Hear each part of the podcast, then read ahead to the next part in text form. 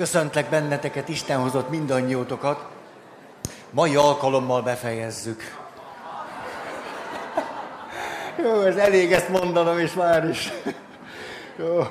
Szóval legalábbis azt gondolom, hogy akár még be is fejezhetnénk, ha úgy alakulna, mert hogy emlékeztek, erről beszélünk, hogy hogyan volna lehetséges megtalálni azt a központi elemet, ami a késztetések és a cselekvés között van, ez a gondolkozás.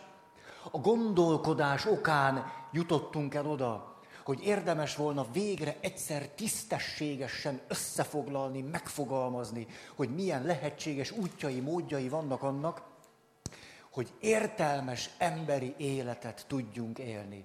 Mert meg lehet mindenünk, ha nem látjuk az életünk értelmét, akkor kimegy belőlünk minden. És lehet alapvető dolgokban is hiányt szenvednünk, ha látjuk, hogy az életünknek van értelme, azt megtaláltuk, azt megkerestük, azt megneveztük, azt megadtuk, különböző lehetőségek, ezek az értelem, keresés, találás, megnevezés, megadás, akkor egészen lehetetlen helyzetekben is, most egy nagyon alapszintű kijelentést akarnék tenni, életképesek vagyunk. A szó szép értelmében képesek vagyunk az életre. Tudunk és akarunk élni, mert van értelme az életnek. Ez nem kis dolog. És ennek összefüggésében jutottunk el az utolsó pontig, amit már itt ragozok, nem tudom én mióta, székeken ücsörögve, meg rohangászva, hogy éppenséggel van egy tizedik pont a listán, a tizedik pont pedig így szól, amennyiben a belső hangok, amelyek értékeket jelenítenek meg és képviselnek, túl nagy káoszban vannak bennünk, ha a belső kommunikáció nagyon nem megfelelő, ha ennek okán túl nagy idebent a zűrzavar, és ráadásul ez a belső zűrzavar, a belső értékeknek a zűrzavara, azzal tetéződik, hogy kifelé sem tudjuk magunkat megfelelően megjeleníteni vagy képviselni, a helyzet még nehezedhet azáltal, hogy éppenséggel tudhatjuk magunkat képviselni és megjeleníteni, de az nem megfelelő ahhoz a helyzethez, amiben éppen vagyunk,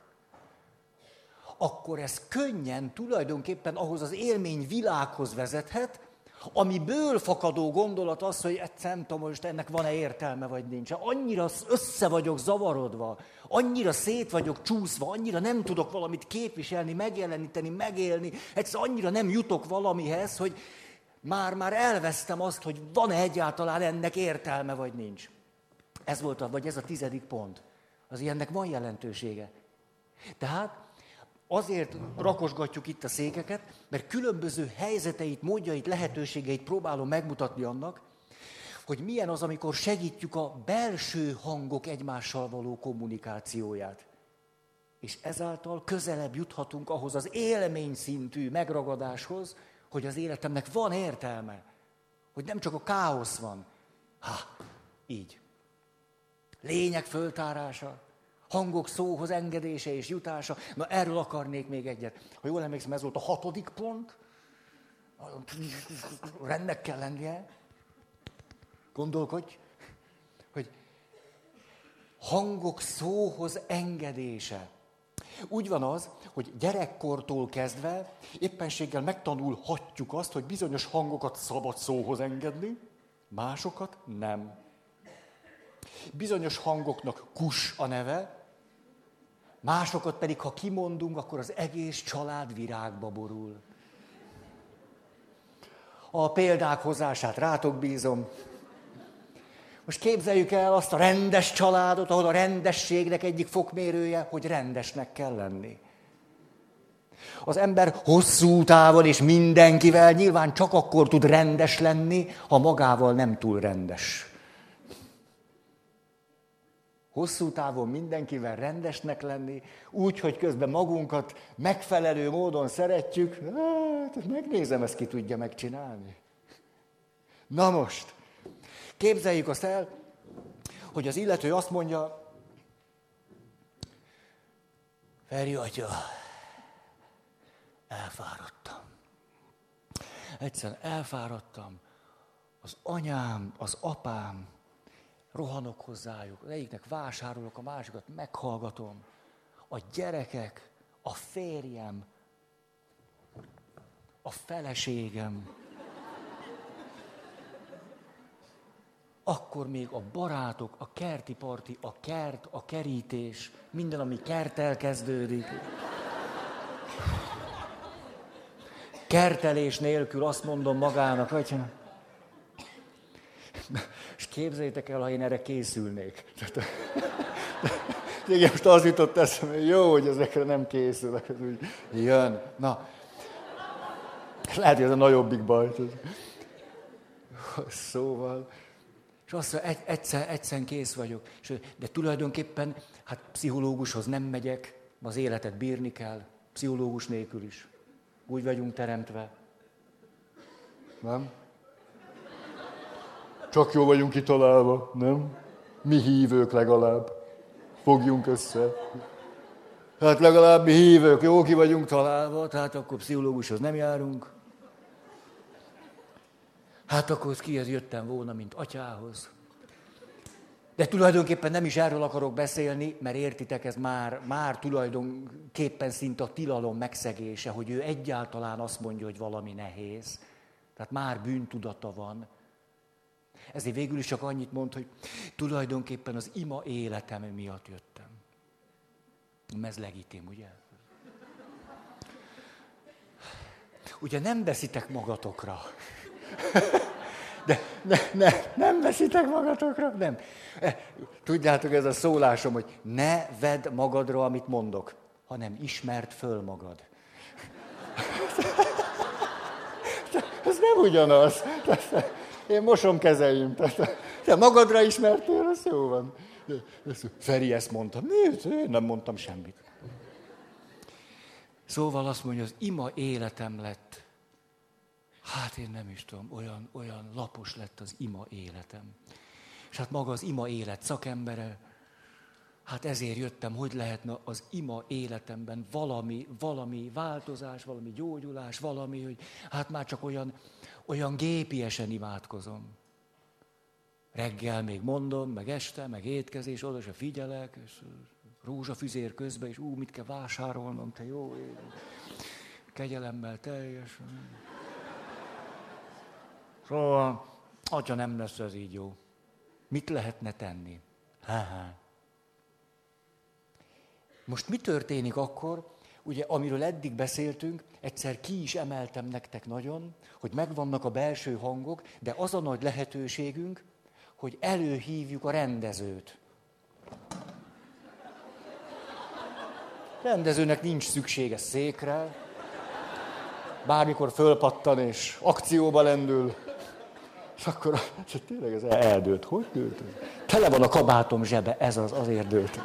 Rájöttem ennek a fizikájára. Ilyen macerás azért ez az előadás. Ez... Én a súlyponton változtatok most. Tényleg. Szóval, hogy van bennünk egy rendező, aki azt mondja, igen, igen, hallom ezeket a hangokat, hogy kötelességteljes és rendesnek kell lenni, jónak kell lenni, mindenkinek megfelelni. De én rendezőként azt mondom, ezt magammal is csinálhatom, nem kellek én, nyilván nem kell a segítő, csak nem szokott menni anélkül. Hogy hát van-e egy másik hang? Engedek szóhoz jutni egy másik hangot. Ez a másik hang van, csak esetleg nagyon kicsi kortól kezdve megtanultuk, hogy kus a neve. Hogy tulajdonképpen amit ő mond, az rossz, az csúnya, az fúj. Főleg a fúj. És akkor például, amolyan renitens papként azt kérdezem, tulajdonképpen az ima életben volna-e valamihez kedved? Hmm. Látszólag nem könnyítem meg az életét. számára ezt a hangot elővenni, hogy én nekem mihez lenne kedvem, hú, az a fúj. Ez nincs. Ha van is, fúj. De most megkérdezte, hogy hogyan lehetne az ima élettel valamit kezdeni, és én tudom, hogy ez itt van. És azt kérdezem, tulajdonképpen volna valami olyan imádságforma, ne is nevezzük imádságnak, legyen sok lehetőséget, tulajdonképpen az Istennel való kapcsolattartásnak, vagy a természet fölötti világgal való viszonyodnak, bármilyen formája, amihez esetleg kedved van. Hogy, hogy kedvszerűen imádkozni. Ilyet még nem hallottam, ez biztos, hogy katolikus? Nem, ilyet, ilyet nem. Tehát van kérőima, hálaadóima, dicsérőima, de hogy engesztelő ima, ezt tanultam, engesztelő, de hogy kedvel imádkozni, az egy imamód. És akkor, ha sokat hallgatunk, mert ugye ez a hang nagyon messziről jön ám, ott van négy, öt, hat, hét éves korban, innen jön elő. Mi ott vagyunk a fényben, megkérdezte, hogy volna-e kedved valamilyen formában Istennel találkozni. Nem úgy, hogy muszáj, hanem hogy kedved van. Egyszer csak így, tulajdonképpen meghívtuk, hogy jöjjön ez a hang, és akkor jön. Szóval biztos? Nem lesz belőle baj. Hogy ólálkodik, mint a menyét a tyúkol körül. Szóval, Gazdi elkezd félni. Mennyét egyszer betör a tyúkolba, fröcsög a vér. Tehát ha én egyszer most kimondom nyilvánosan valaki előtt, hogy nekem valamihez kedvem van, értitek? A szellem a palackból.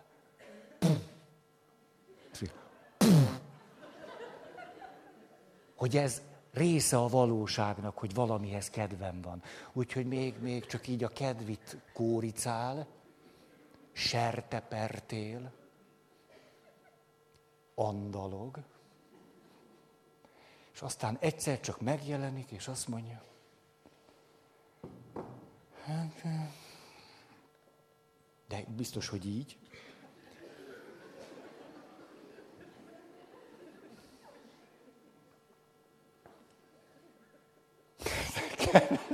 Ne, ne zavarjatok össze. Nehezen tartom magam így este már. Hát, hogy... Most elment értitek, hát most éppen, hogy húsz év után először egy picit előre jött, hát, hát, hogy mondjuk, hogy én veszek egy gyertyát, olyan ne, nem a legolcsóbb mécsest, nem amiben olyan száz darab van, és akkor mindig ég egy, az, hanem hogy mondjuk egy színes gyertya. Tulajdonképpen van egy nagyon szép képem, nagyon szeretem azt a képet, hogy mondjuk, mondjuk meggyújtok egy gyertyát, amit én veszek magamnak az imához, oda teszek egy képet. Na, füstölőt nem gyújtok, ez eszembe se jutott.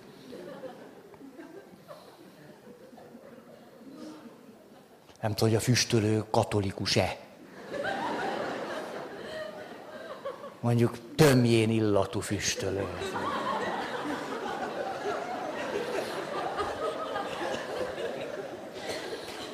Még úgy pont átcsúszik az ortodoxia véd falain.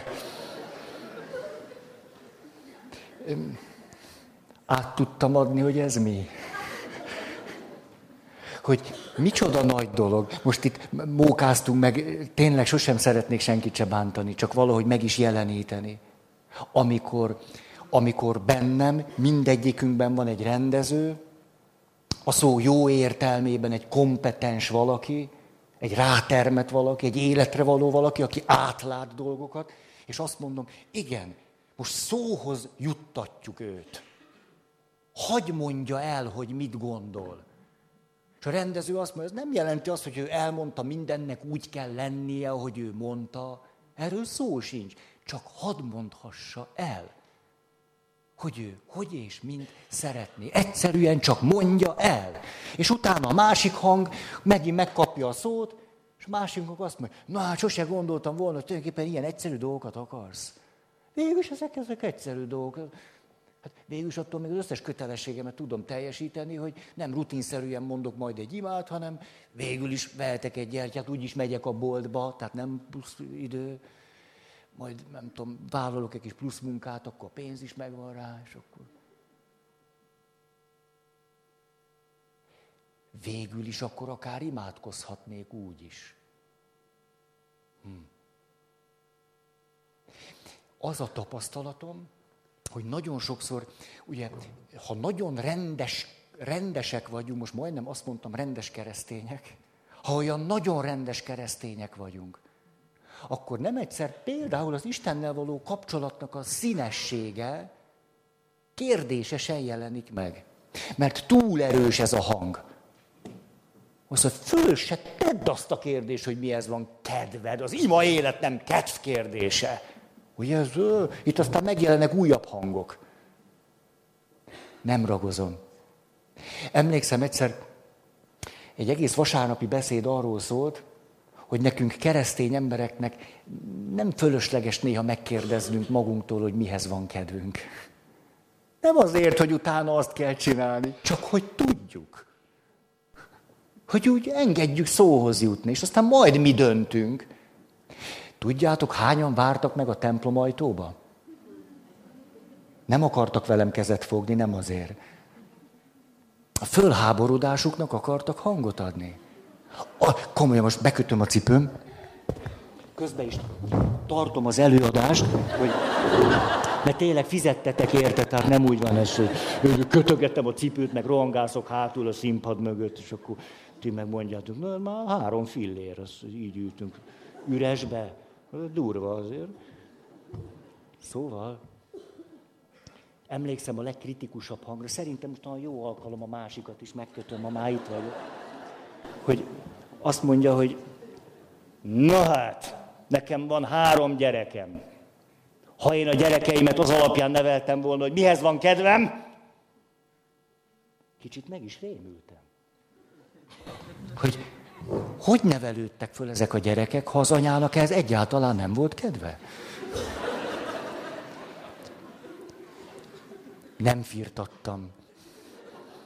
Hát így is már bántalmazás alatt voltam, még ugráljak is. Na jó, meg akartam mutatni azt, mit jelenthet, hogy egyáltalán szóhoz engedek egy hangot, és itt megint, megint, megint akarom ismételni azt, amit az utóbbi időben tudom, hogy most ö, ö, unos, untalan mondok nektek, hogy éppenséggel, mert hogy nyilvánvalóan bizonyos értékeket a származási családban segítettek ki bontakozni, másokat nem segítettek, ez így természetes, hogy azok az értékek, amelyeknek a kibontakozását nem segítették otthon, Ezekkel kapcsolatban nem egyszer belül egy nagyon is komoly szégyenérzet alakult ki. Szégyenkezés. Nem egyszerűen csak is zavar, vagy nem jut eszembe, vagy hogy ó, egy kicsit olyan ciki, vagy egy olyan egymásra kacsintó cinkosság, hogy ó, mi ez van kedvem, ne is mondom. Hanem kifejezett szégyen.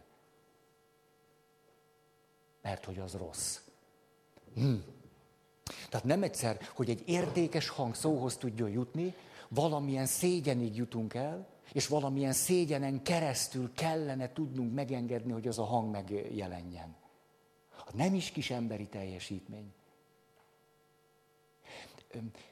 Elmentem egy körbe néhány héttel ezelőtt, és arra gondoltam, hogy kifejezetten dolgozzunk a szégyennel.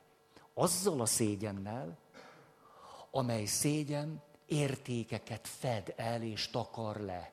Ugye az mi a szégyen lényege? Hogy eltakarjuk magunkat, hogy nehogy, nehogy lássanak minket. Legjobb lenne elsüllyedni, a föld alá bújni, hogy észre se vegyenek, hogy itt se vagyok. Hát akkor értékek így... olyan gyönyörű történeteket mondtak 30-40 éves emberek, azt kértem tőlük, hogy olyan élményeket mondjatok az életetekben, amire úgy valahogy úgy titkon azt gondoljátok, vagy érzitek, hogy ez valami szép dolog, de soha senkinek nem mondanátok el, nem is mondtátok, mert megvan bennetek vele kapcsolatban a szégyen, hogy ilyet mondani. Mondok egy példát. Egy édesanyja azt mondja, hogy három gyerek, lefeküdtek már, otthon vagyok, és akkor az egyik gyereknek van valami otthoni, vagy mi iskolai feladata, és én akkor kitalálom, hogy na, ahhoz az iskolai feladathoz készítek, kézműveskedek neki valami szépet. Hát, azt beviszi, de hogy tulajdonképpen kedvem van. És azt mondja, ott van éjjel egy óra, és teljesen belefelejtkezek. És újabb ötleteim lesznek, egy nagyon ügyes valaki, és azt mondja, hogy kettőkor írtam arra ocsudok föl, hogy elszaladt az idő, és ott van az asztalon egy mű, egy alkotás. És hogy akkor el szokott fogni egy, egy érzés, hogy áh, Na majdnem mindig a beszámolókban az történik, hogy rá kell kérdezni, hogy mi ez az... Ez mi? Hát, hát ez olyan áh. Hogy mi az, amit szégyelsz kimondani. És akkor azt mondja, hát tulajdonképpen, hogy, hát, hogy alkottam. De tulajdonképpen nem ez a szó van bennem, ezért nem mondom. A szó van bennem, hogy teremtettem. De Isten teremt, én nem, én csak egy anyuka vagyok. Na. Hmm az élethez mélyen kapcsolódó gyönyörű élményeinket elfedheti a szégyen. És azt a szót, kövel, azt a hangot, ami mögött valami csoda érték van, következetesen nem engedjük szóhoz jutni. Úgy csináltuk, hogy mindig, mikor valaki eljutott egy ilyen élményhez, akkor valahogyan teret engedtünk annak, hogy ő megnevezze a megnevezhetetlent. És gyönyörű dolgok jöttek elő. Hát de olyan gyönyörűek, hogy... Ah, jó van, így nem fogunk a végére érni, ha itt élményezek. Gyerünk, anyagot adj. Adj. Jó. Értékek kiegészítő jellegének a fölismerése a belső rendet nagyon tudja segíteni, a belső kommunikációt. Mondom a példát, mert ennek sok előzménye van már. Valaki azt mondja, a pohár, amikor ránézek, félig van vízzel. Én elég okos vagyok. Pozitív pszichológia. Akár hányszor nézek rá olyan pohár, ami félig van vízzel, az félig van tele. Ilyen okos vagyok. Optimistán nézem az életet. Tulajdonképpen erről van szó. Félig tele van a pohár. Őnála van egy másik. Azt mondja, hogy hát félig tele van, de félig meg üres. Pont a fele nincs benne, pedig lehetne. Ezek itt ha mind a kettőt engedjük szóhoz jutni, kiegészítő igazságok. Öm, egészen a realitás vesztésig mehet valaki, aki állandóan csak optimista.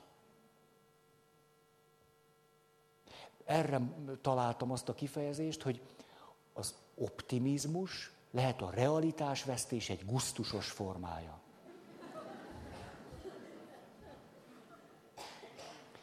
Ha valaki mindig pessimista, ajajajajaj, még beleélni sincs kedvem magam. De rájövök, hogy tulajdonképpen mondja a pessimista bennem, fú, de jó volt azért a veszélyeket látni. Hű, de jó volt. Ú, de jó, hogy én nem szaladtam bele abba a dologba, hanem átgondoltam. Fú, mi lett volna belem, bele szaladok. Oj, de jó, hogy tudok ilyen kritikusan gondolkozni. Hú, mennyi bajtól óvtam meg magam emiatt. Jaj, de jó. Hú, még most is jól vagyok. Tényleg, ebben a rosszul létben nem lehet jobban lenni, mint ahogy vagyok. Szóval ez egy olyan jó rosszul lét, ez a pessimizmus, ez fú, de egy hálás rosszul lét. Hú, mindig arra gondol, hogy mekkora baj lehetett volna. Hát én egész jól vagyok. Hú. Ők kiegészítő igazságok. Előhívjuk magunkból a rendezőt, azt mondjuk, hadd mondja el az optimista maga álláspontját, a pessimista maga álláspontját, kicsit hallgatjuk őket, azt mondjuk, hát egész biztos, hogy az életben sokat lehet köszönni kritikus gondolkozásnak, és aztán a pozitív gondolkozásnak, ami a lehetőségeket, értékeket fedezi föl. Haj, de jó, hogy mind a kétféleképpen tudunk. Nem kell optimistán élni. Az egyoldalú. Jól van. Most ez egy hülye példa jutott. Ah, nem, nem. Annyira hülye, hogy nem. Nem engedem szóhoz jutni. Tényleg, hogy... Ah, de nem. Arról jutott eszembe, hogy mindjárt köhögni fogok, és innom kéne.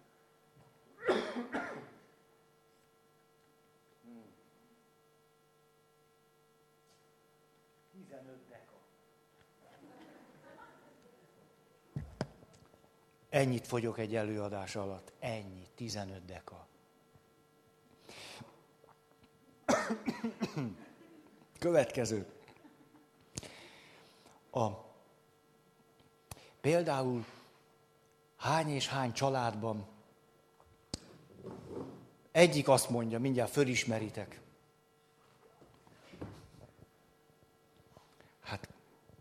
Következetesség nélkül nincs gyereknevelés. Néha keménynek kell lenni. Tanulja meg az a gyerek. Másik? Hát de csak a kislányunk nem. Hát a mi pöttyünk bogarunk. Hát nem a te szemed fénye.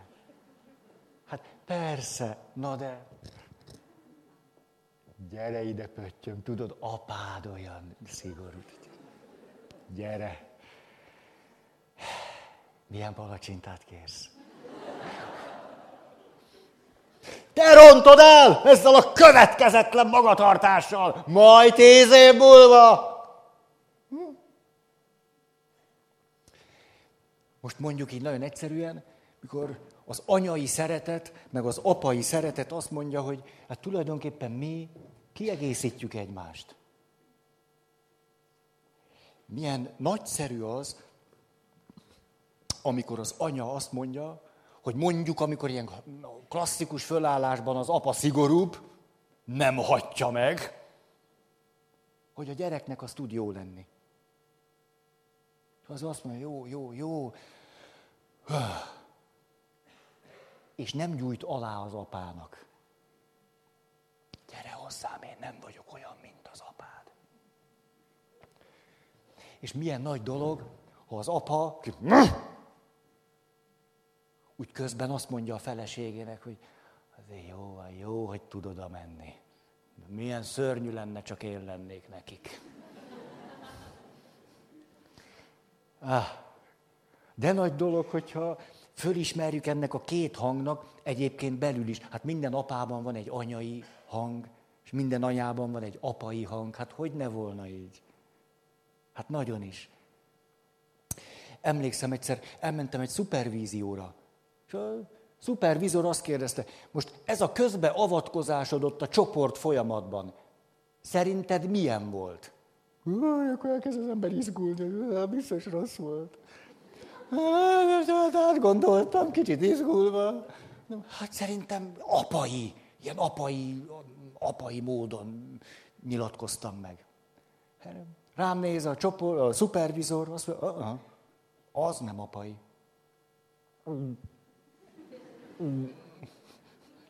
És kezdtem elveszni, azt mondja, nem apai, mert anyai. És akkor 40 valány évesen szembesültem vele, hogy tulajdonképpen az, amit én mindig úgy gondoltam, hogy ez az apai szeretet, az inkább anyai. Jé, hogy ez olyan anyai. olyan szükségletekre figyelő, gondoskodó, gyere ide, picinyám, hömpölyög ide. Hát ezt nevezzük inkább anyainak. Mindent lehet. Lényeg, hogy szeressük egymást. Abból nem lesz baj. Na jó. Oké. Következő. Amikor azt vesszük észre, hogy értékek, amelyek addig, mintha egymást kizárták volna, szembe álltak volna, tusakodtak volna, küzdöttek volna egymással, tulajdonképpen egymást kölcsönösen átjárják, sőt, föltételezik. Tehát értékek, amelyek átjárják, föltételezik, megalapozzák egymást.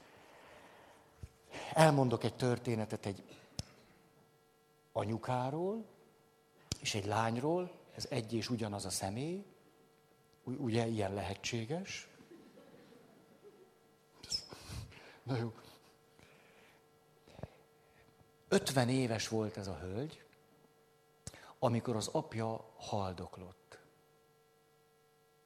És akkor egyszer csak bekerült az apa a kórházba, az 51 éves asszony azt mondja, hogy az orvos azt mondta tegnap, hogy valószínű, hogy a Kovács bácsi már nem megy haza. A Kovács bácsi az apukám. Hát, ha apukám meg fog halni, akkor már soha nem fogja nekem mondani, hogy lányom, büszke vagyok rád. Hát én úgy nem akarok meghalni. Hát, hogy úgy, úgy halljon meg az apám, hogy nem mondja nekem, hogy büszke vagyok rád, lányom, hogy nekem úgy kelljen élni, mert 50 éve várom. Hát nem, nem mondtam ezt soha, de 50 éve van bennem a vágy, hogy egyszer majd az apám azt mondja, te, Iluskám, hát tudod, hogy büszke vagyok rád? 50 éve várom, de most már... És egyszer csak megjelent benne egy másik hang. Na, a másik hang ezt mondta. Hát most haldoklik az apád, ennyire önződisznó nem lehetsz. Te most azzal foglalkozol, hogy ő mit mond, meg mit nem mond neked, mikor az kórházban van, és van néhány hete. Hát most néhány hétig szedd össze magad, és szeresd, ahogy csak tudod. Hát, mi, hát ennyire nem szereted őt? Hát most néhány hétig szeretheted. Másik hang. De hát akkor aztán el fog menni, és már nem mondja. És ha nekem mondaná, az annyira sokat jelentene. Az egész életemen tudna változtatni. Hát én szerintem ez nem önzés. Hát miért, miért ne hallhatnám az apámtól ezt? Most ez önzés? Hát egy kapcsolat van köztünk. Hát miért ne kérdezhetném meg? Hát miért? Hát, hát pont azért, mert hogy néhány hete van. Nehogy megmert kérdezni. Azt kérdezd meg, hogy hogy van, meg hogy mit tehetsz érte. Jó, ezt most nem ragozom sokáig. Bement, ugye ez a rendező azt mondta, mind a két hangnak van létjogosultsága, ez képviseljen téged. Leült az apja ágyához, azt mondja, te apa, mondd meg nekem, légy szíves, hogy te tulajdonképpen büszke vagy rám. Ez egy másik szék, az apa széke. Tudom, hogy már mondtam nektek, de az apa 70 percet hallgatott. 70 percig nem szólalt meg. Következőt kérdezte 70 perc után. Én nem tudtam, hogy ez ennyire fontos. Lány azt mondja, tehát apa, ez nagyon fontos nekem. 20 perc csönd. Ez most már egy foci meccs. Tehát 90 perc után az apa képes volt elkezdeni mondani, hogy miért büszke a lányára. 90 perc. Azt is mondhatnánk, hogy az apának azok a hangjai, amivel értékelte a lányát, itt voltak nagyon hátul. És egy kóricáltak egy ideig, közelítettek a kórházhoz, fölmentek az emeletre. Időbe tellett, míg az apa egyáltalán ezeket a nagyon szép hangjait közel tudta engedni magához. Nem a lányához, magához. És egyszer csak megengedte, hogy ez a hang is megjelenjen benne, elmondta a lányának egymás után, hogy miért büszke rá. A lány zokogott, az apa is. A lány egy előadás után várt meg, 50 valahány évesen, azt mondja, Feri, te történeteket szoktál mondani, én szeretnélek téged ezzel a történettel megajándékozni. Hogy ez bármikor elmondhast, hogy velem így volt. És hogy most, hogy egy pár év eltelt, a következőt gondolom. Hogy azzal, hogy én megkérdeztem az apukámtól, hogy apa, mondd csak, te büszke vagy rám? És megengedtem, hogy ez a hang elől legyen. Nem tagadva a másikat, hogy figyelj apádra, mert lehet, hogy csak néhány hétig szeretheted. Hogy tulajdonképpen az apámnak óriási lehetőséget adtam, hogy valami olyasmit tegyen, amit enélkül nem tenne meg. Hogy ő maga úgy mehessen el ebből a világból, hogy azt mondja, amikor úgy az utolsó lehelleteit mondja, hogy de jó, hogy ezt elmondtam. Hogy amikor vettem a levegőt, hogy utána azt mondjam, lányom, azért vagyok büszke, na azokat a levegőket érdemes volt venni. Hogy de hálás vagyok a lányomnak, hogy ezt megkérdezte tőlem. Hogy de jó, hogy így volt. Hogy nekem sose lett volna bátorságom ebbe belekezdeni. Hát nem is tudtam, hogy fontos. Jaj, lányom, de hálás vagyok neked. Ezt nevezem egymást föltételező, átjáró, egymást megalapozó értéknek. Akkor azt mondom, látszólag én most a haldokló apámból még most ki, ki passzírozom, hogy mondjon nekem ezt, azt, mert nekem az kell az élethez. De közben ez a hang egy másik értéket alapoz meg. Azt segíti, hogy az előjöjjön, hogy az kibontakozzon, hogy az megjelenjen. És amikor ez megjelenik, az tovább segíti ezt a hangot. Hogy jaj, de jó, hogy volt bátorságom. Jaj, de jó, hogy bíztam az apukámban. Hát tulajdonképpen most jövök rá, hogy ez, ez a bizalmam volt. Hogy jaj, de jó, hogy megtettem. Mikor csak az asszonyt látnánk, hogy az apa ben van a kórházban, és még nem tette föl a kérdést egy belül nagyon nyüglődő embert látnánk. És ez a három hét, ez, ez, most már nem ronthatom el, és ezt hogy csináljam, ez nem igaz, ez nem igaz, hogy, és miért lett ez ilyen fontos, most Előhívjuk a rendezőt, azt látjuk, hogy itt egymást megalapozó, föltáró, kibontakozni segítő értékekről van szó. Ezt szépnek látom. Nem egyszer ez derül ki. Mikor Jaj, tudjátok, hány és hány jegyes csoportban, hányszor tapasztalom azt, ahogyan, most ez megint másik szék, ifjú hölgy, de én úgy szeretem a szüleim, olyan édesek. Nem, nem ezt mondja, olyan, hogy mondja. Tessék? Cukik, igen, hol vagy? Igen, igen, igen. Olyan cukik. Apa cuki, anya cuki. És így, oj, hát szeretlek téged, Lajos, de hát... Oj, oj, apa cuki, anya cuki.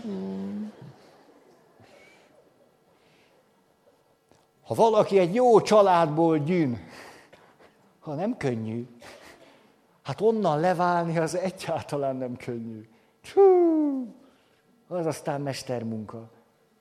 Hát nem? Azt a szeretetet elhagyni? Hát az valóság, hogy senki őt már úgy nem fogja szeretni, mint az anyukája. Tuti biztos, hogy így van. Hát te kár is ezzel érvelni. És akkor összeszedi magát ez a lány,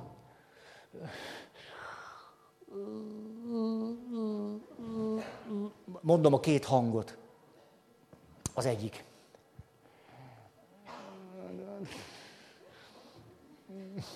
Azt mondja a Lajos, ez a Lajos, ez a Lajos szeretem, de... hogy anyáméknak ne adjunk lakáskulcsot. Jaj! Az anyámnak ne adjak kulcsot. Hát ott éltem 27, 8, 38 évig. Mindig volt oda kulcsom. Ezt, ezt hogy, hogy tudnám az anyámnak, az anyámnak az arcába, a szemébe mondjam, hogy anya, nem adok kulcsot? Ez, ez nem... Másik hang, nőben. Az alajosnak azért van igazsága. Van, van, van igazság, van igazság, van igazság. Hú, de feszült vagyok, de van igazság. Van igazság. Mert anyám jön, azért tud belőle sok lenni. Hú. Én már csak tudom. Aztán hogy lesz a Lajossal? Na most, megszenvedi, megkínlódja. Egyszer csak azt mondja, anya, fordulj el, légy szíves, nem bírom a szemedbe mondani. Lajossal úgy döntöttünk, a Lajossal. Lajos, meg én. Hogy csak bármikor jöhettek, csak csörögjetek meg, és akkor... De hát nem. Nem, nem. Szóval bármikor gyertek, csak csörögjetek. Ezt látszólag, egyszer csak eltelik két hónap, egy év, szülők kezdenek megváltozni. Rájönnek, hogy van élet a gyerekeiken kívül. Egyszer csak az az édesapa és édesanya, mert hogy kirepült az utolsó gyerek, az ő kapcsolatuk stabilitása éppen azon múlik, hogy egymásra tudnak-e találni. Egyszer csak egymásra találnak. Szóval, lányom, ne haragudj, olyan zavarba vagyok, de hétvégén nem jövünk hozzátok. Hát apád elvisz wellnessezni. Hát megyünk, már megvan minden, hogy tuti jó erre. Te, hát, apádból ki sem néztem. Komolyan, ezt úgy megszervezte, és kedve van hozzá. Hát hányszor nyüstöltem, hogy mondjál már te egy programot. És most ő saját magától kinézte, azt mondta, megyünk, icám. Úgyhogy ne is haragudjatok, tudom, sok a gyerek, meg a minden, nem vagyunk hétvégén. Szevasztok!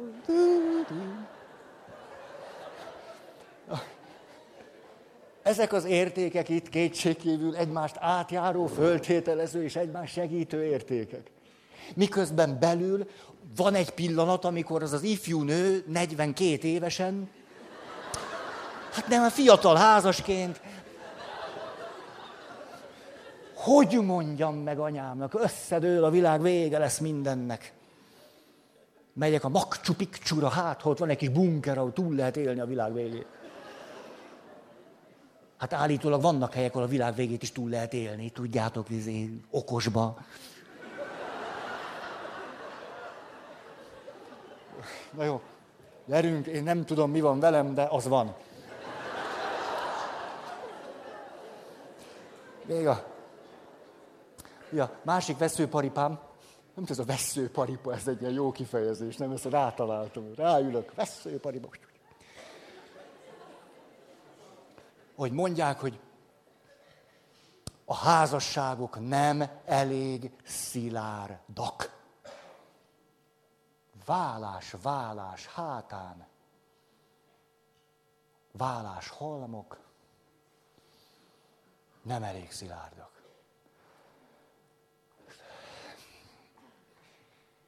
szilárdság kell.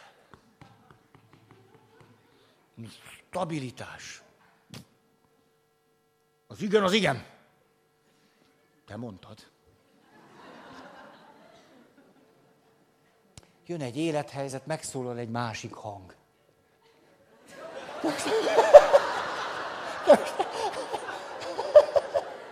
De most mire gondoltok? Zavaromra iszok egy kicsit, nem? Ti mire gondoltok? Hogy átlépem a katolicitás határait? Ne is álmodjátok. olyat nem. Szóval, másik hang azt mondja. Persze, hogy igen. Na de, sokféleképp lehet igen. Hát nem muszáj pont úgy, mint otthon volt, lehet másképpen igen. Én tudom, hogy nálunk hogy volt igen. Miért ne hozhatnék bele valami, valami mást? Ha, mondjuk egy kis szenvedélyt. Hát anyám nem volt szenvedélyes. Apám meg már nem volt szenvedélyes. Anyám még nem, apám már nem. Úgy stabilizálódtak. És mi lenne én meg? Teret, ang... Teret adnék, engednék a szenvedélynek. Kicsit megbolondítanám az én Lajosomat. Hogy is mindig mondja, hogy már valami változatosság kéne. Hát ő nem is hülyeség. Hm. Dobok egy kozmetikust. Jó, most nem folytatom. Tessék. Igen, igen, ez következne, de már most ezt nem, nem, már, már mindenki tudja, hogy a tango bugyi a következő lépés. Már nem, hát ezt már ne vegyük föl állandóan, ezt a fonalat.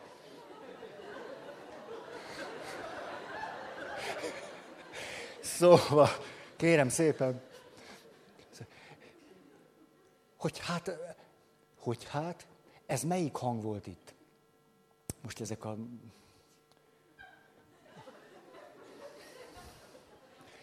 Ez a hang volt a rugalmasság. Rugalmasság. Jó, lehet másképpen is. Nagyon sokféleképp lehet jól csinálni. Tulajdonképpen egy társkapcsolatot végtelen számú eredeti módon lehet jól csinálni, és nagyon sematikusan, unalmasan lehet elrontani is. Tényleg így van. Tehát amikor megnézzük, hogy valaki hogy ront el egy párkapcsolatot, az annyira unalmas, hogy hallgatni, hallgatni is fárasztó. Azt akkor ordibáltam vele, minősítettem, kritizáltam, megfenyegettem, hogy elválok. Hát e, tehát elrontani egy párkapcsolatot semmi ész nem kell. Tehát néhány neuron az agytörzsnek egy minimális részéből el lehet rontani. Legkomolyabban, tehát nem kell hozzá semmi. Jól csinálni, meg tehát döbbenetes, hogy hányféleképp lehet jól csinálni. Hogy micsoda parádésan lehet jól csinálni.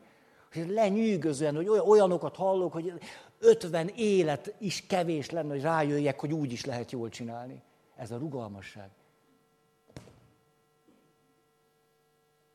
Ugye, most csak ránézek, ugye mekkora kultúrértéknek mondjuk, hogy házasságnak stabilnak kell lennie, és veszőparipám. És azt a másik értéket, ami ezt kiegészíti, átjárja, megalapozza, nem hangsúlyozzuk, mert ő a rugalmasság.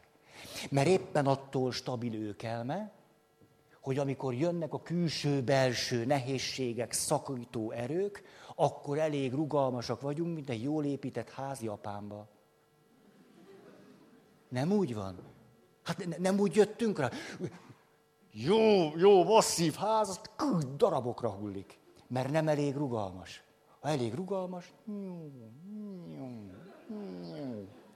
ez jó, nem egy ilyen... Nincs kedvetek hozzá? Csak igaz, jó, jó, jó, jó. Csak meg kellene egyezni, hogy melyik irányba, meg különben... Rugalmasan. Szóval akkor, de látjátok, a rugalmasság pedig nincsen tartás nélkül, mert akkor pegyhütség van.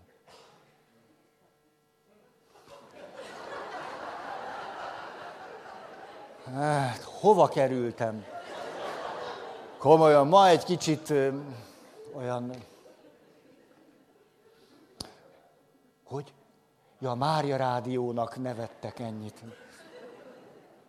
De, na jó, előadáson vagyunk. Ott nincs fény. Hőt nincs fény. Ez milyen érdekes. Pont nincs fény. Tudtátok, hogy ott nincs fény. Következő. Képesek vagyunk értékeket, amelyeket 50 éve lehorgonyzott módon veszőparipaként lovagolva hangsúlyozunk, felülmúlni. Az te nagy szám. Annyira fontos nekem, ahogy Pap Lajos, ez a mit süt kis szűcs, szívsebész, azt mondja, több mint 50 éven keresztül volt nekem egy bebetonozott székem. Az úgy be volt betonozva, a, szerintem a csavarok átbökték a földet. Valahol nem tudom, hogy gyűjtek ki. Azt mondom, az igazság. Az igazság, öcsém. Az igazságért. 60-hoz közel, azt mondja, jött a rendező, körbenézett, hogy Jé, hát az kétségkívül egy óriási érték. Te komoly áldozatokat is vállaltál érte. Ez minden elismerésem, minden megbecsülésem. Az emberek csak negyed annyit az igazságért, pff, más világ lenne. Azt hiszem, hogy itt van egy másik érték. Ez lehet, hogy nem egyszerűen csak fontosabb, lényegesebb, felülmúlja ezt.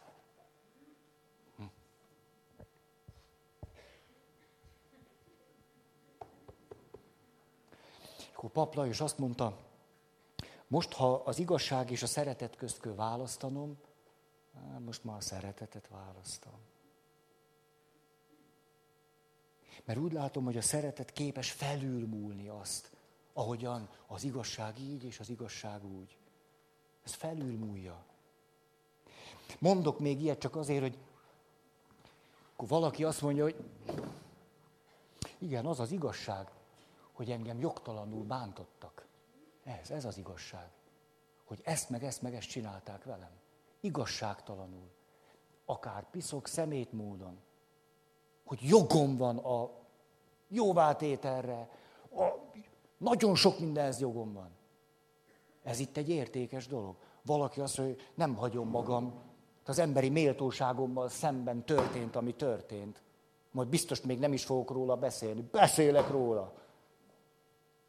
És akkor egyszer csak ez egy folyamatban, a megbocsájtás folyamatában valaki által felül múlódik. Felülíródik.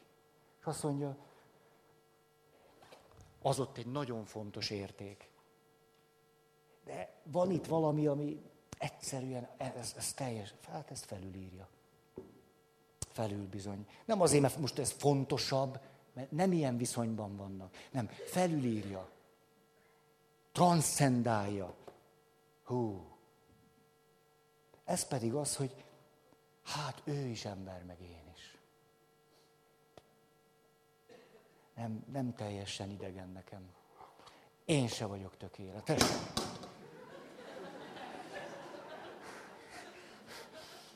Még így is fölülmúlja. Nem vagyok tökéletes.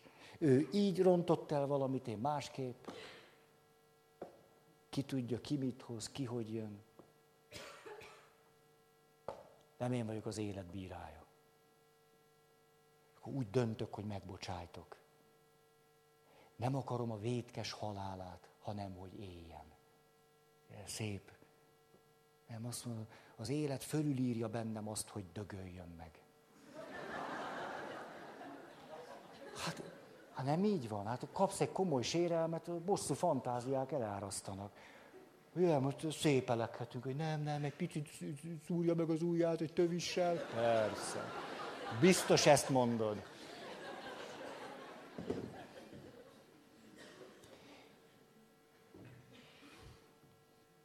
Következő. Hát igen, igen. Jó, környezethez fűződő viszony átalakítása, ugye javítjuk a belső párbeszédet, kommunikációt, ebből még nem következik, hogy azt meg is tudom jeleníteni. Hogy azt, ami ennek az eredmény, azt kifelé tudom képviselni. Ezért az egy külön lépés lehet, hogy itt belül valami elrendeződik, azt mondom, na, most egész biztos, hogy teret, engem, teret engedtem magamban egy hangnak, oda fogok menni a főnökömhöz, és megmondom, hogy azt a pluszmunkát nem teheti rám. Mert elment már egy ember, a teljes munkáját megkaptam én, már eleve két ember helyett dolgoztam, az három ember munkája.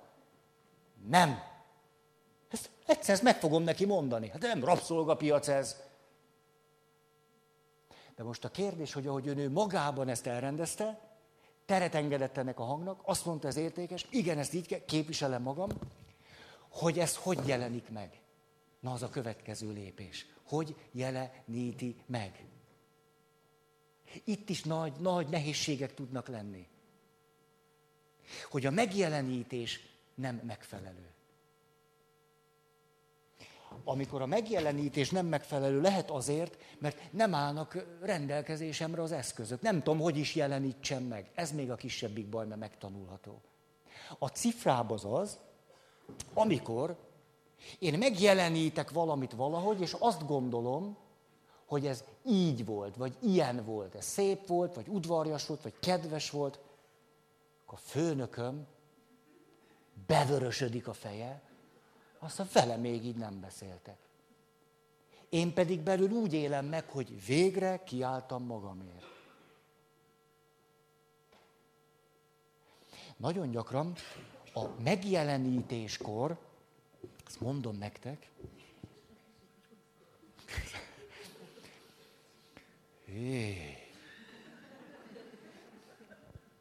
Olyan dolgok jönnek elő, amelyek számunkra nem is tudatosak. Nem, nem tudatosak.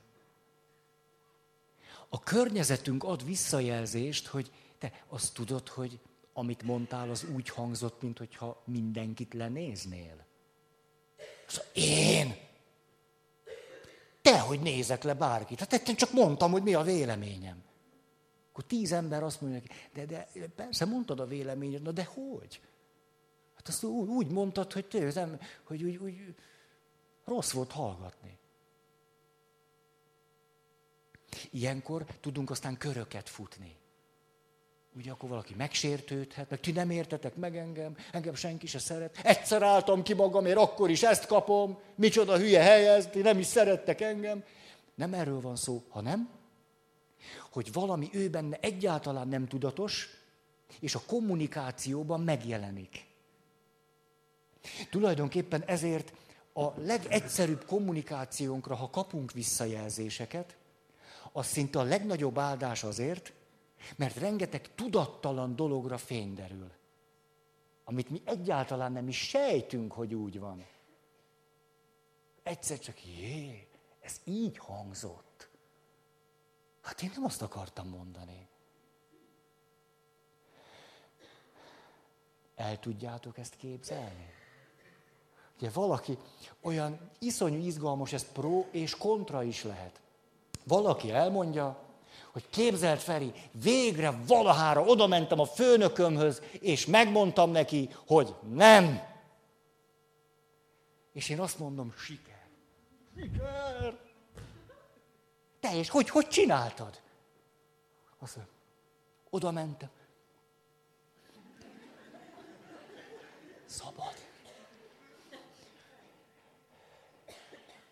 Kovács úr, nehogy félreértse. Tehát főleg nehogy főnök úr megbántódjon.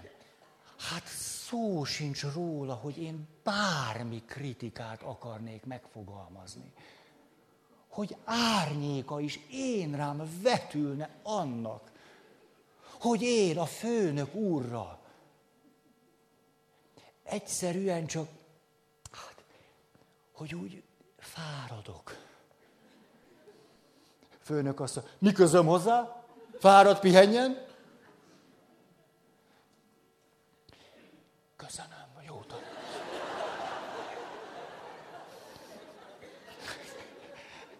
De ő benne úgy él, hogy életében először kiállt, kiállt, és megmondta. És megvan ennek a másik oldala is. én közléseket kell mondani. Az én közlés nem bántó, nem sértő. Ugye, azt, azt úgy megtanuljuk, hogy is erőszakmentes én közlések. Be a főnökhöz. Én nekem aztán elegem van. Én most azt mondom én, hogy én. Jó, nem folytatom. És akkor jön, és azt mondja, te képzeld el, a főnököm azt mondta, még egyszer egy sem kirúg. Hát nem, én szerintem én inkább fölmondok. Hát én egy ilyen nem maradok. Hát milyen reakció ez arról, hogy elmondtam, hogy fáradok? Hát te milyen reakció erre? Hát azt hittem, a főnököm egy normális ember, meg lehet vele beszélni dolgokat. Elmondom neki, hogy nekem mi a panaszom, és azt mondja, hogy, hogy ő vele még 40 éve főnök, így senki nem beszélt. Hát ki, mert nem beszél vele senki, persze. Hát ilyen, ilyen főnökkel ki akar beszélni, csak ez lehet az oka.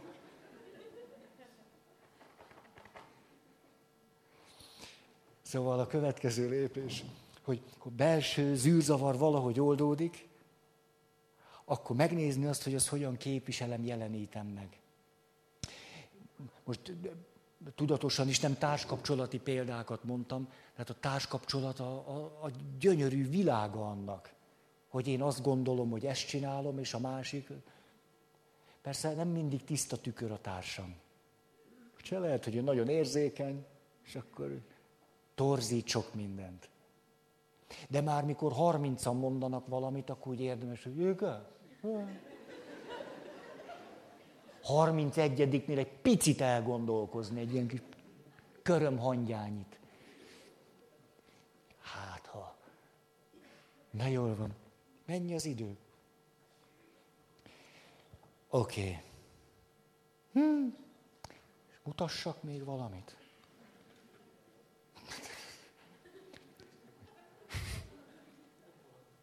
Tessék? Földön vannak lapok. És lehet, hogy azt keresem. De, ne, nem azt kerestem, de köszönöm. Rendnek kell lennie. Jaj, valaki az, a pap itt szétszórta a lapokat.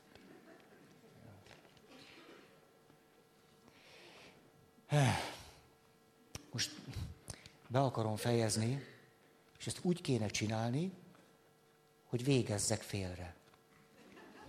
Erre jutottam most így, hogy kicsit hagytatok gondolkozni. Na, Kár Gustav Jungot ide idézném. Azt mondja Jungapó, hogy mikor értékkonfliktusaink vannak, nagyon sokan azokat úgy oldják meg, hogy az egyikről lemondanak. Ez az egyik jó, másik rossz. Éppenséggel lehet így is, tehát végleg száműzni azt, hogy kedvem van valakihez, valamihez, akkor az látni se bírlak. Így is lehet, csak akkor azt ott el kell rendezni. Akkor rendezünk neki egy temetést. Szép koporsóval, gyászbeszéddel, azt mondjuk, az életből kimúlt a kedv. Az élet nem erre a rugóra jár nyugodj békében. És akkor elsiratjuk. Ha ezt valaki megcsinálja, úgy lehet élni. A realitás inkább az, egyrészt, hogy ez általában nem segíti a fejlődést, a másik pedig, hogy a kedv önálló életre talál, föltámad. És ugye azt mondja, na most akkor ez egy másik világ, itt úgy jövök, megyek, ahogy akarok. Na semmi ellenőrzés nincs, úgyhogy majd...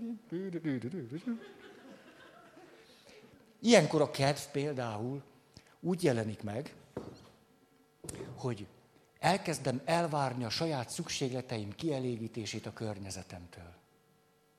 Én semmit nem teszek magamért, mert azt elföldeltem, Na de ti észrevehetnétek, hogy mire van szükségem. Már 30 éve értetek élek. Most még magammal is én törődjek?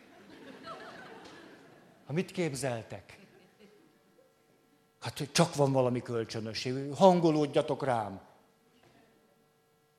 És akkor általában, hát ha valaki teljesen elgyászol egy értéket, úgy is lehet. ezek visszaszoktak szivárogni, visszajönnek, andalognak, és teljesen ellenőrizetlen, nem tudatos, sokszor kulturálatlan formában jelennek meg. Uh-huh. Papoknál a hatalom témája plö. Az ilyen. Ő nem. Szolgálat. Tehát az, hogy hatalom, mert mi, mi innen? Milyen hatalom? Ne, semmi hatalom. Szolgáló szellem. Jaj, de jó, hogy kiraktuk. Jaj, de jó, csak értetek. Csak értetek. Jaj, de jó. Jaj, de jó. Miért ilyenkor kell jönni? Miért csak az éjféli misére jöttök?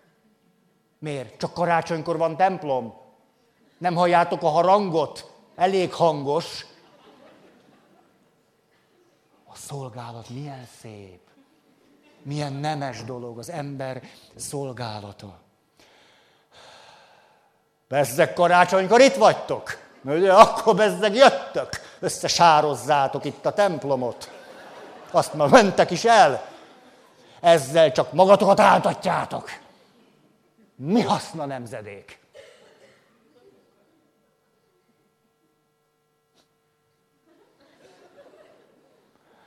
Milyen szép dolog éjfélkor is még szolgálni. Éjfélkor, értitek? Készülni, egykor még mondani szépen. Mekkora érték ez, micsoda áldás az embereknek. Erre tettem föl az életem. Mások segítése. Nem fogok sokat aludni, de megéri. Ez nagyon megéri. Tehát én oda tettem ezt a beszédet. És reggel hétkor már folytatom. Jönnek a pásztorok. Így, ez egy igaz papi élet. Miért vagytok ilyen kevesen? Azért, mert reggel hét van, én föl tudok kelni. Én éjfélkor is itt voltam. Na jó van. Hú. Jung szerintem nem ezt a példát mondta volna, de ez egy kreatív megoldásnak számít az esetemben. Második, azt mondja Jung apó, olyan is lehet, hogy az értékkonfliktust valaki úgy oldja meg, hogy mind a két értéket itt és most akarja. Az a furcsa dolog történik ilyenkor, ha mind a kettő kell, nő az űrzavar. És ráadásul gátlások alakulnak ki mind a két irányban. Nagyon könnyen belátható, hogy miért arakulnak ki gátlások mind a két irányban. Ugye, vegyük azt az édesanyát, jaj, hol vagy te? Hatalom. Persze. Azt a gyerekekért, a gyerekekért mindent, a gyerekek, a gyerekek, azt, hát anya vagyok, anya vagyok, két-három gyerek csak úgy nőnek, édesek. Hmm. De nekem kell a karrier, előrejutás, doktorálni akarok, PHD-zni akarok. Hát, mi? Alávaló vagyok a férjemnél? De hogy is ki akarom futni magam? Ez így jó lenne, ez vált, válnak vetve, csinálja a kettőt. Csak nem így működik. Hanem, amikor azt mondja, gyerünk, gyerünk, még azt úgy beadom, és gyerek, a gyerekek sír, az egyik gyerek sír, a másik el akar költözni, a harmadik följelentett a nem tudom hol, ombudsmannál, hát ez...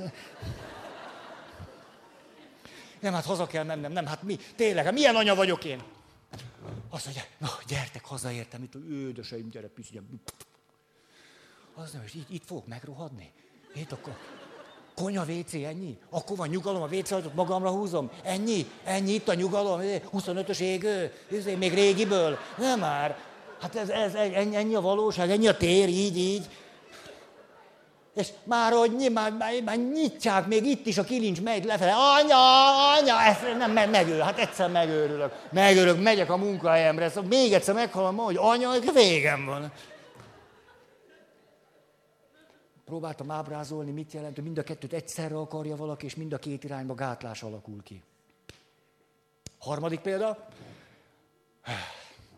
Jungapo azt mondja, na, akkor lehet olyat is, látjuk, ez nem működik. Egyszer egyik, másszor másik.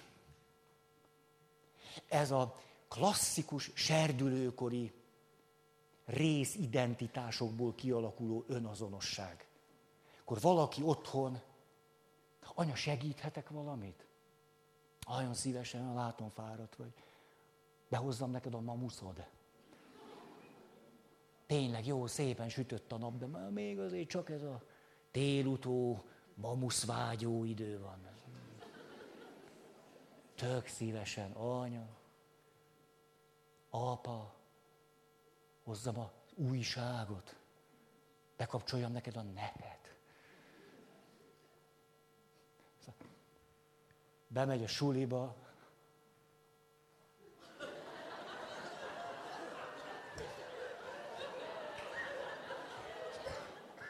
Milyen óra van?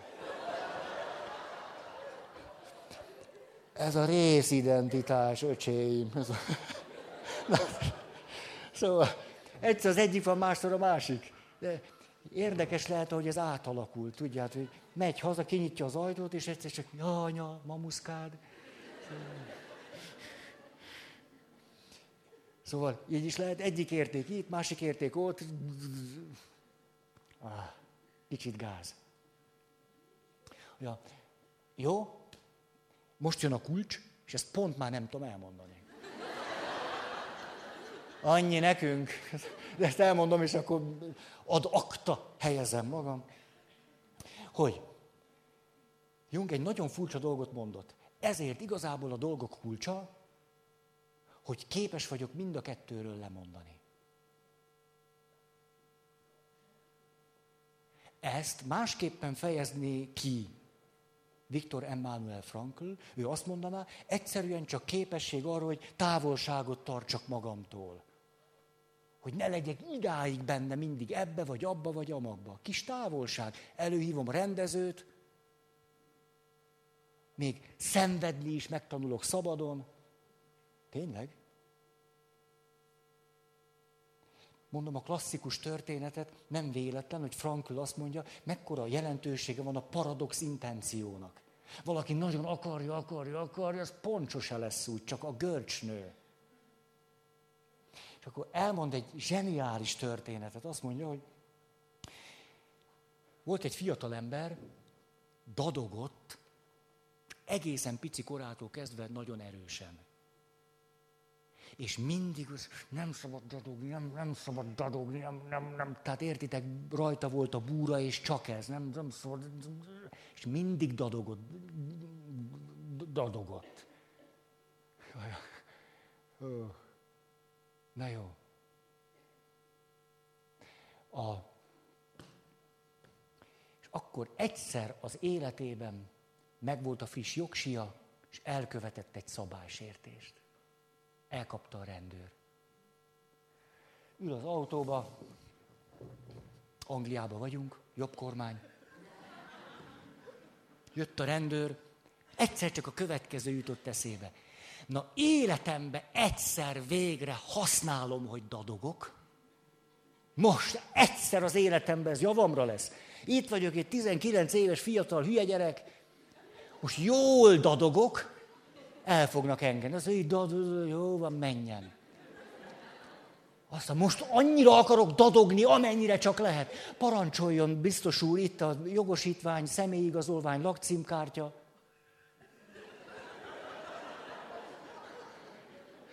Megtörtént.